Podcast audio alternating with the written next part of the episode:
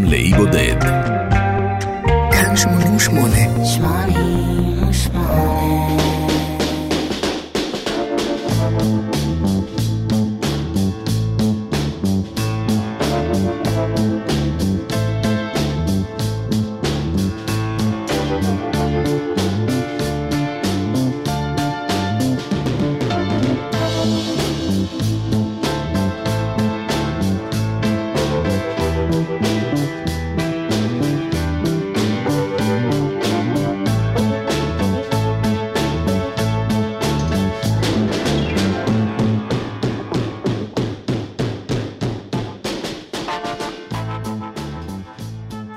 סמית היה תלמיד בחטיבת הביניים באנגליה, הוא החליט יום אחד להגיע לבית הספר כשהוא לבוש בשמלה שחורה.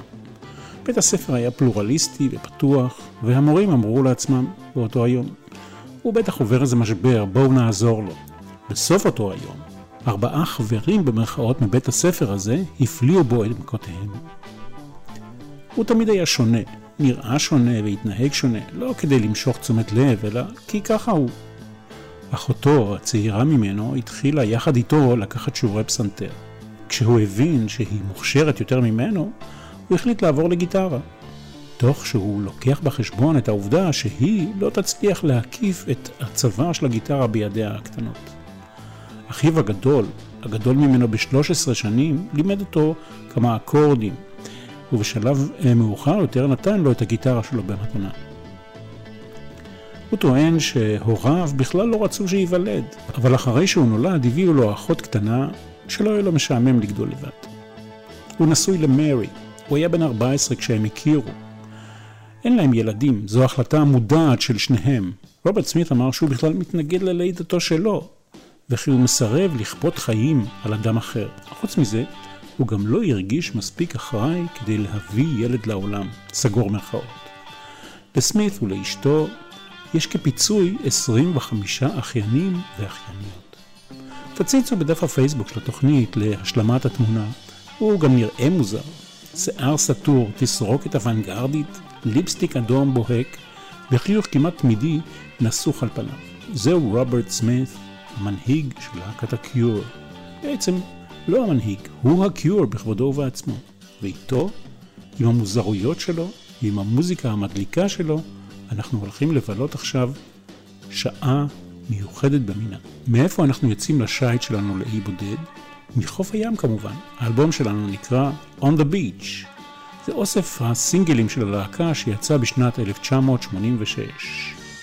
אני מנחם גרנית, הפלגה נעימה לכולנו, וכבר בפתיחה משהו פרובוקטיבי לכאורה.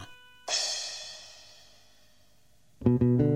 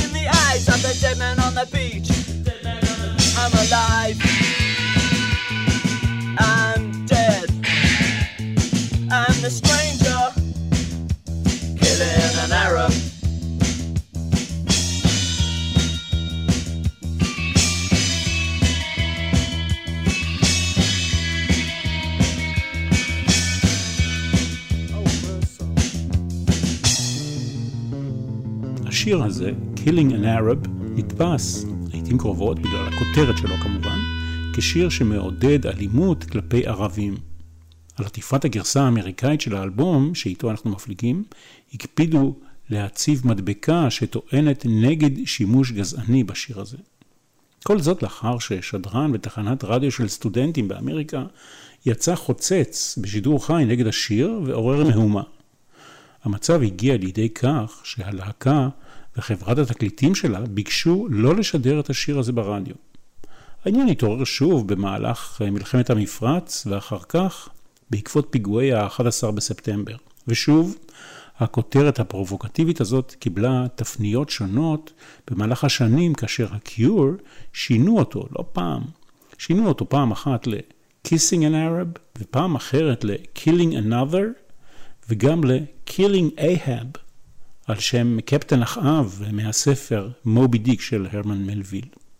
ואני שואל את עצמי, אמנם עברו שנים מאז, אבל למה מלכתחילה לתת כותרת שנויה במחלוקת כזו שיכולה להצית להבות מיותרות? השיר מלכתחילה היה ניסיון פואטי קצר של רוברט סמית לתמצת את התרשמותו מרגעי המפתח ברומן לאטרנג'ה, הזר, מאת אלבר קאמי. בסיפור של קאמי, הגיבור, מרסו, יורה בערבי על חוף הים, וסיבותיו עמו. סיבות שאין להן כנראה קשר לגזע או שנאה לשונה ולאחר. אתם יודעים אה, מה זה סינגל, נכון? משהו קטן ושחור בקוטר של 7 אינץ' שמניחים על פטיפון, והוא מסתובב במהירות של 45 סיבובים לדקה. יש שיר אחד בכל צד של התקליטון, כך קראו לזה בעברית, למרות שבארץ המושג הזה לא היה פעיל. בלונדון למשל, יכולת להיכנס לחנות התקליטים HMV ולקנות את הסינגל של הקיור, ובו שני שירים, תמורת סכום לא מבוטל. האלבום שלפנינו הוא אוסף של הסינגלים האלה שיצא אחרי עשור של הפעילות של הלהקה, להקת הקיור.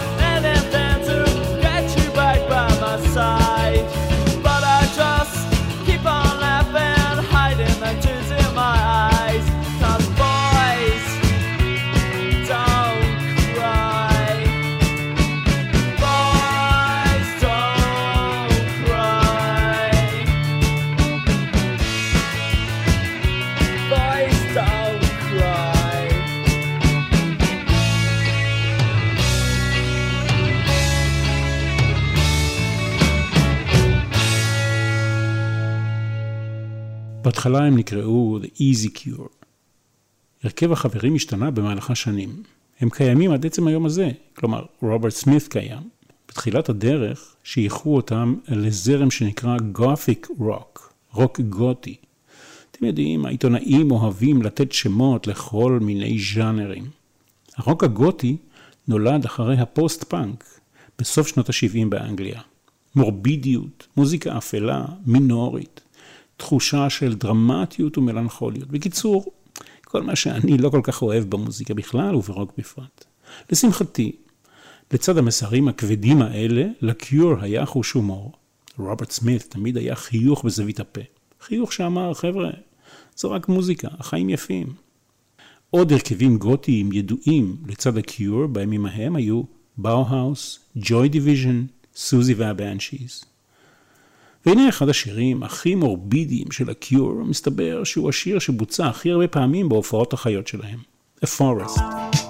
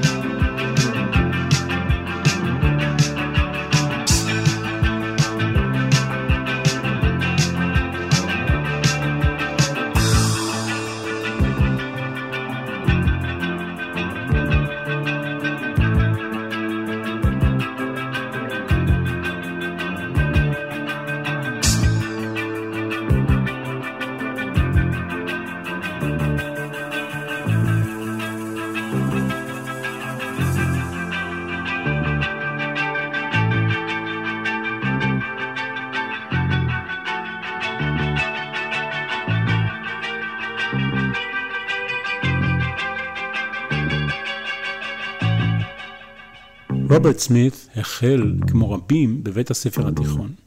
בתיכון הוא לא הצטיין, לא כתלמיד זאת אומרת, ועל כן הוא סולק מבית הספר. הלהקה שאותה הוא הנהיג ואשר הופיעה במסגרת החינוכית בבית הספר גרמה למהומות והתפרעויות. סמית עצמו טען שסולק בגלל שלא הסתדר עם מנהל בית הספר ובגלל שגישתו לדת לא התיישבה עם הקו החינוכי. אין באמירה הזו כמובן כל המלצה למאזיננו באשר הם. איך הוא בכלל נהיה המנהיג, הסולן וכותב השירים הראשי של הקיור? התשובה היא שלב אחר שלב. התמדה וכורח הנסיבות. אחד החברים בלהקה, פיטר אוטול שמו, לא, לא השחקן פיטר אוטול, שהיה הסולן בשלב מוקדם, עזב את הלהקה ונסע לישראל להיות מתנדב בקיבוץ, וכך רוברט סמית תפס את תפקיד הסולן. ארבעה זמרים קדמו לפיטר אוטול הזה, וכולם, לדברי רוברט סמית, היו חסרי תועלת. שנאתי את הקול שלי, הוא אמר, אבל שנאתי עוד יותר את קולותיהם של כל האחרים. כל הפנים וכל הקולות מטשטשים, משתנים לדמות אחת, מתחלפים לכל אחד. הכיני עצמך לקראת שנת לילה, לילה לא תמים. האורות נראים בהירים כשהם משתקפים על קירות לבנים. כל הצלילים מתכנסים ומשתלבים לתוך דמותה של שרלוט לפעמים. זוהי Charlotte Sometimes, המבוססת על ספר ילדים של הסופרת הבריטית פנלופ פארמר. בספר שרלוט חוזרת 40 שנים לאחור לשנת 1918, שם קוראים לה קלר. שרלוט וקלר מתחלפות ביניהן כל לילה ונעות בין 1918 ל-1958, וכך פירש את הסיפור הזה רוברט סמית. שרלוט sometimes.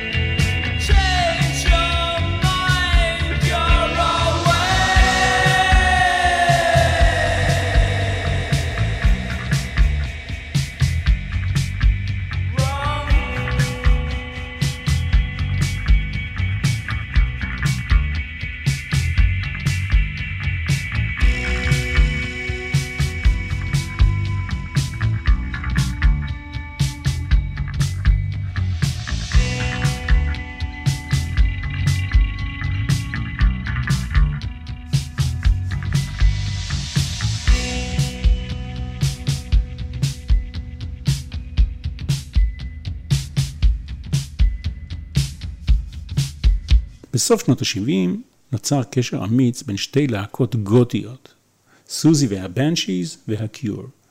השניים היו שותפים למסעי הופעות. באנגליה באותם ימים היה ביקוש גדול לסוזי ולהקתה. רצה הגורל, או יותר נכון, רצה עולם הרוק האכזרי, שמסע הופעות של סוזי והבנשיז והקיור החל בכך שהגיטריסט והמתופף של סוזי קמו ועזבו, ככה פתאום, לפני ההופעה. רוברט סמית התגייס כדי להציל את המצב, ובמהלך כל סיבוב ההופעות שימש גיטריסט של סוזי והבנשיז וגיטריסט וסולן של הקיור. שתי הופעות בכל ערב עם שני הרכבים. האפקט של מרתון ההופעות הזה במשך כמה חודשים, כשהוא עומד בחזית הבמה לצידה של סוזי, מנהיגת הבנשיז, לימד אותו פרק בהלכות עמידה על הבמה, כפרונטמן. הוא יצא מהקליפה הביישנית שלו ולמד כיצד לשחק אותה על הבמה מול הקהל. בהמשך, במשך שנתיים, בין 1982 ל-1984, הוא שימש באופן רשמי כגיטריסט המוביל של סוזי והבנשיז, במקום הגיטריסט הקבוע שסבל מהתמוטטות עצבים ופוטר. בימים ההם, רוברט סמית עמד על כך שסוזי והבנשיז יקליטו יחד איתו גרסה משלהם ל Dear Prudence של הביטלס. ההתעקשות הזאת הוכיחה את עצמה כמוצדקת, מסתבר. מסתבר שזה היה השיר המצליח ביותר של ההרכב ההוא. אבל רוברט סמית לא הסתפק בזה, הוא גם הקים הרכב שנקרא The Glove, הכפפה. גם הוא בהשראת הביטלס. The Glove היא אותה כפפה כחולה בסרט האנימציה המצוין Yellow Submarine. ה Glove היו צמד, רוברט סמית וסטיב סברין מהבנשיז. הם הוציאו אלבום אחד ב-1983. כל זה קורה בתקופה סוערת של הקיור. רוברט סמית בדיכאון אמיתי. חברי להקתו ישנים במשרדי חברת התקליטים כדי לחסוך כסף. צורכים סמים ואלכוהול, תוך כדי הקלטת האלבום פורנוגרפי. רוברט סמית אומר לעצמו, או שאני מתאבד, או שאני מוציא אלבום שאוכל להתגאות בו כמיזם אחרון שלי. פורנוגרפי הוא סוף הפרק הגותי הדיכאוני של הקיור, ותחילתו של פרק חיובי יותר מבחינת הגישה לתכנים ולמוזיקה. הימים באנגליה הם ימי התרחשות והתלהבות. סוף שנות ה-70 ותחילת ה-80 הוציאו מקליפתם את כל המוזיקאים המוכשרים ששרדו את מהפכת הפאנק. גל חדש של התלהבות וכישרון הציף את האי הבריטי, ורוברט סמית ולהקתו היו חלק אינטגרלי בכל המהפכה הזאת.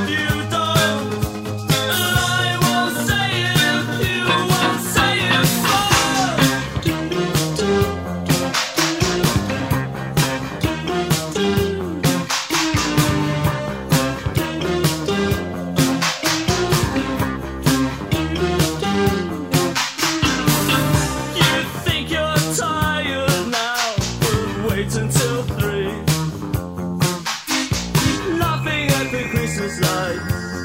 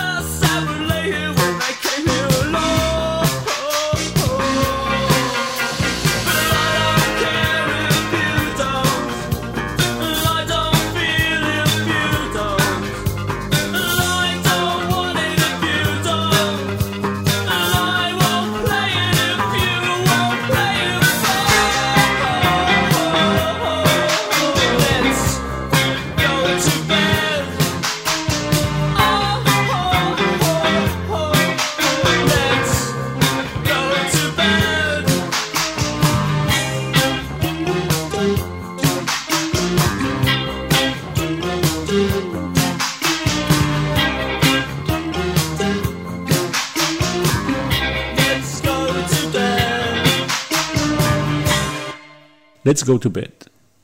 חברת התקליטים של הקיור הטיחה ברוברט סמית שהוא לא מסוגל לכתוב להיט. כששמעו את השיר הזה, אמרו לו, השתגעת? המעריצים של הלהקה ישנאו אותו. זה לא קודר ולא מלנכולי, ויש בו אפילו הומור ושמחת חיים. תציצו בקליפ שמופיע בדף הפייסבוק של התוכנית, ואולי תבינו קצת את הראש של רוברט סמית. גם רוברט סמית עצמו לא היה מרוצה, אבל העובדות, כמו בחיים, טפחו על פני כולם. השיר אומנם לא היה להיט ענק, אבל בתחנות הרדיו באמריקה השמיעו אותו 15 פעמים ביום, והוא טיפס שם למקומות גבוהים במצעד האמריקני. בעברית קראו לזה המספריים של אדוארד. לסרטו של טים ברטון, אדוארד סיזר הנדס. זוכרים את הגיבור הראשי בסרט, השחקן ג'וני דפ? אם אתם חשים בדמיון, בצורתו, בלבושו, בדמותו, בשיער שלו, לזה של רוברט סמית מהקיור, אתם לא טועים. טים ברטון הוא מעריץ נלהב של רוברט סמית, ולא פעם הוא פנה ללהקת הקיור בהצעה לכתוב מוזיקה לסרטים שלו. איכשהו, זה מעולם לא הסתדר בגלל לוחות זמנים שלא חפפו, אבל כשהגיעה העת, אחרי 30 שנות פעילות, להעניק ללהקת הקיור את הפרס היוקרתי של ה-NME, ה-New Musical Express, The Godlike Genius Award, הבמאי טים ברטון הוא זה שעלה לבימה כדי להעניק להם את הפרס. טים ברטון סיפר שכאשר היה אנימטור זוטר בדיסני, והיה צריך לצייר חיות מדברות למחייתו, מי שעזר לו לשרוד את הימים הקשים האלה היו שירי הדיכאון של הקיור. ושוב, אם זה מעניין אתכם, יש קישור לטקס בדף שלנו.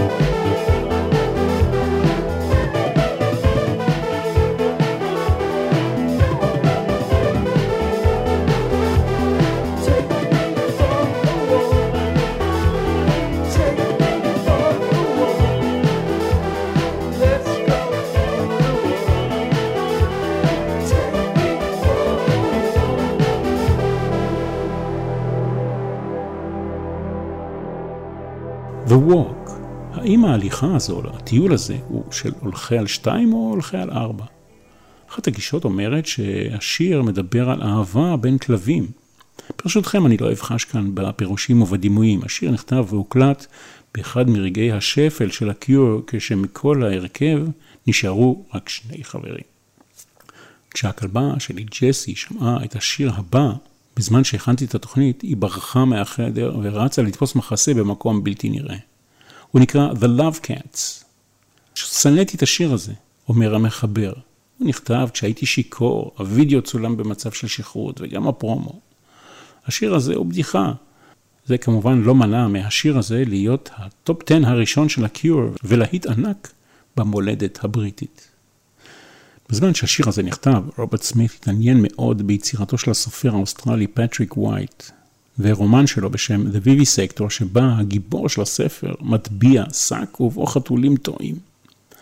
החתולים מסמלים את היצורים התמימים והפגיעים ביותר בחברה ואת האכזריות הסתמית שבה הם לפעמים פוגשים את גורלם. The Love Cats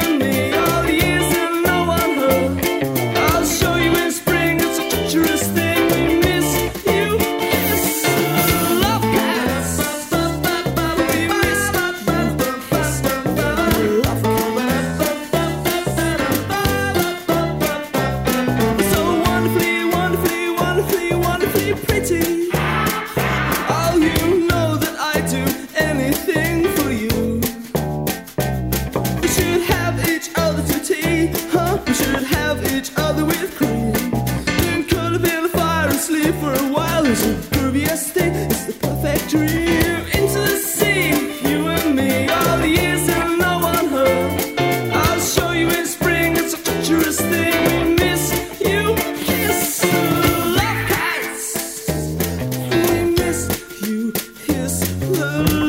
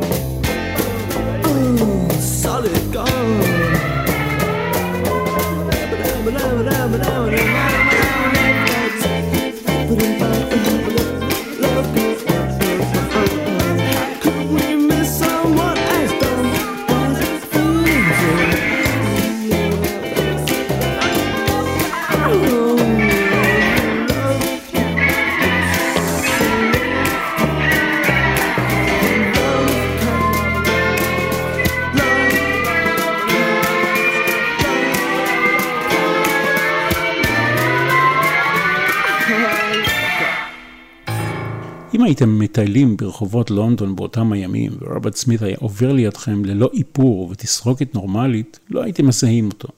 רוברט סמית, עם שם כל כך שכיח וסתמי כביכול, הוא בדיוק ההפך מסתמי ושכיח. בשעתו הוא גיבש לעצמו את אותו מראה מיוחד, אייליינר כבד לעיניים, אודם בוהק מרוח על השפתיים ברישול כביכול. שיער קוצים וגם איפור חיוור לפנים, בגדים שחורים, נעלי קריפרס עם סוליות קרפ עבות במיוחד.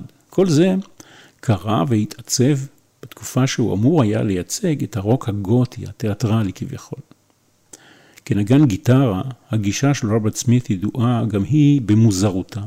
הגיטרה הראשונה שלו נקנתה בחנות כלבו, משהו הכי פשוט בעולם, Woolworth Top 20.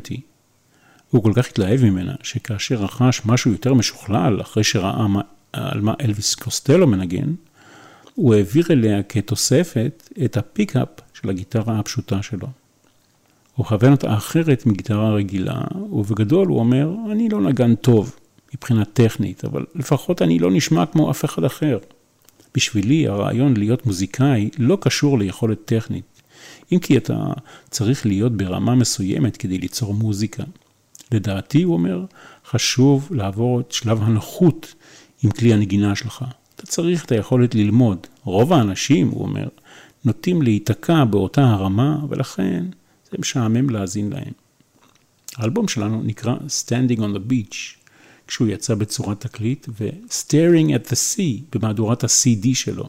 תעיפו מבט בתמונתו של האיש שמופיע על עטיפת האלבום. שמו ג'ון בוטון, דייג בדימוס. הוא הופיע גם בסרטון המוזיקה Killing an Arab. כשנשאל מדוע הסכים להצטלם, הוא השיב, אם אני יכול לעזור לצעירים האלה לפרוץ, אז למה לא? הוא אפילו התחייב לקנות נגן מוזיקה ולהקשיב לאחד משירי הלהקה, מתוך סקרנות, רק כדי לדעת במה מדובר. הנה שיר פופי, קליט, להיט גדול של הקיור, אם כי הנושאים הליריים של השיר מדברים על הזדקנות, אובדן ופחד. In between days.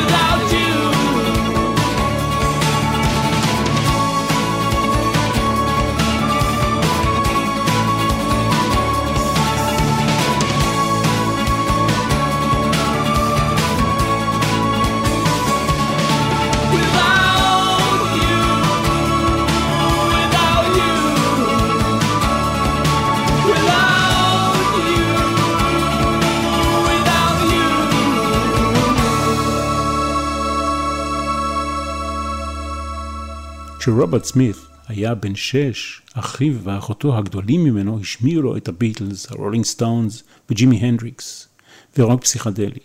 בגיל עשר הוא נתקל לראשונה בניק דרייק, מפסיכדליה למלנכוליה. ואחר כך, בתקופת הפאנק והגל החדש, אלוויס קוסטלו, סטרנגלרס וסוזי והבנשיז. תערבבו את כל זה יחד, תוסיפו לזה קורטוב נוסף של דיכאון וגם קצת הומור, אהבה גדולה לספרות ולגיבוריה, ודייוויד באוי כמובן. רוברט סמית מודה, השירים שלי לא משקפים את מצב הרוח הקבוע שלי, למרות שהפרסונה הציבורית שלו היא בעלת אופי דיכאוני, הוא אומר, אני בדרך כלל לא כזה, אני רק כותב שירים כשאני בדיכאון. הדמות הססגונית שלו שימשה השראה לדמויות רבות, הן בקולנוע והן כגיבור בסדרות קומיקס שונות. הוא תרם את קולו ואת דמותו לאחד הפרקים בעונה הראשונה של הסדרה סאות' פארק, שבה ברברה סטרייסנד הופכת לדינוזאור והוא עצמו הופך לפרפר ענק. בריאיון בשנת 2000 אמר רוברט סמית, יש סוג מסוים של מוזיקה, סוג אטמוספרי של מוזיקה שאני נהנה לעשות עם הקיור. אני נהנה ממנה הרבה יותר מכל סוג אחר של סאונד. ועם הסוג הזה אנחנו ניפרד בינתיים. אני ממליץ לכם לצפות בקליפ הקלאוסטרופובי של השיר הבא. אני מנחם גרנית, תשמרו על עצמכם.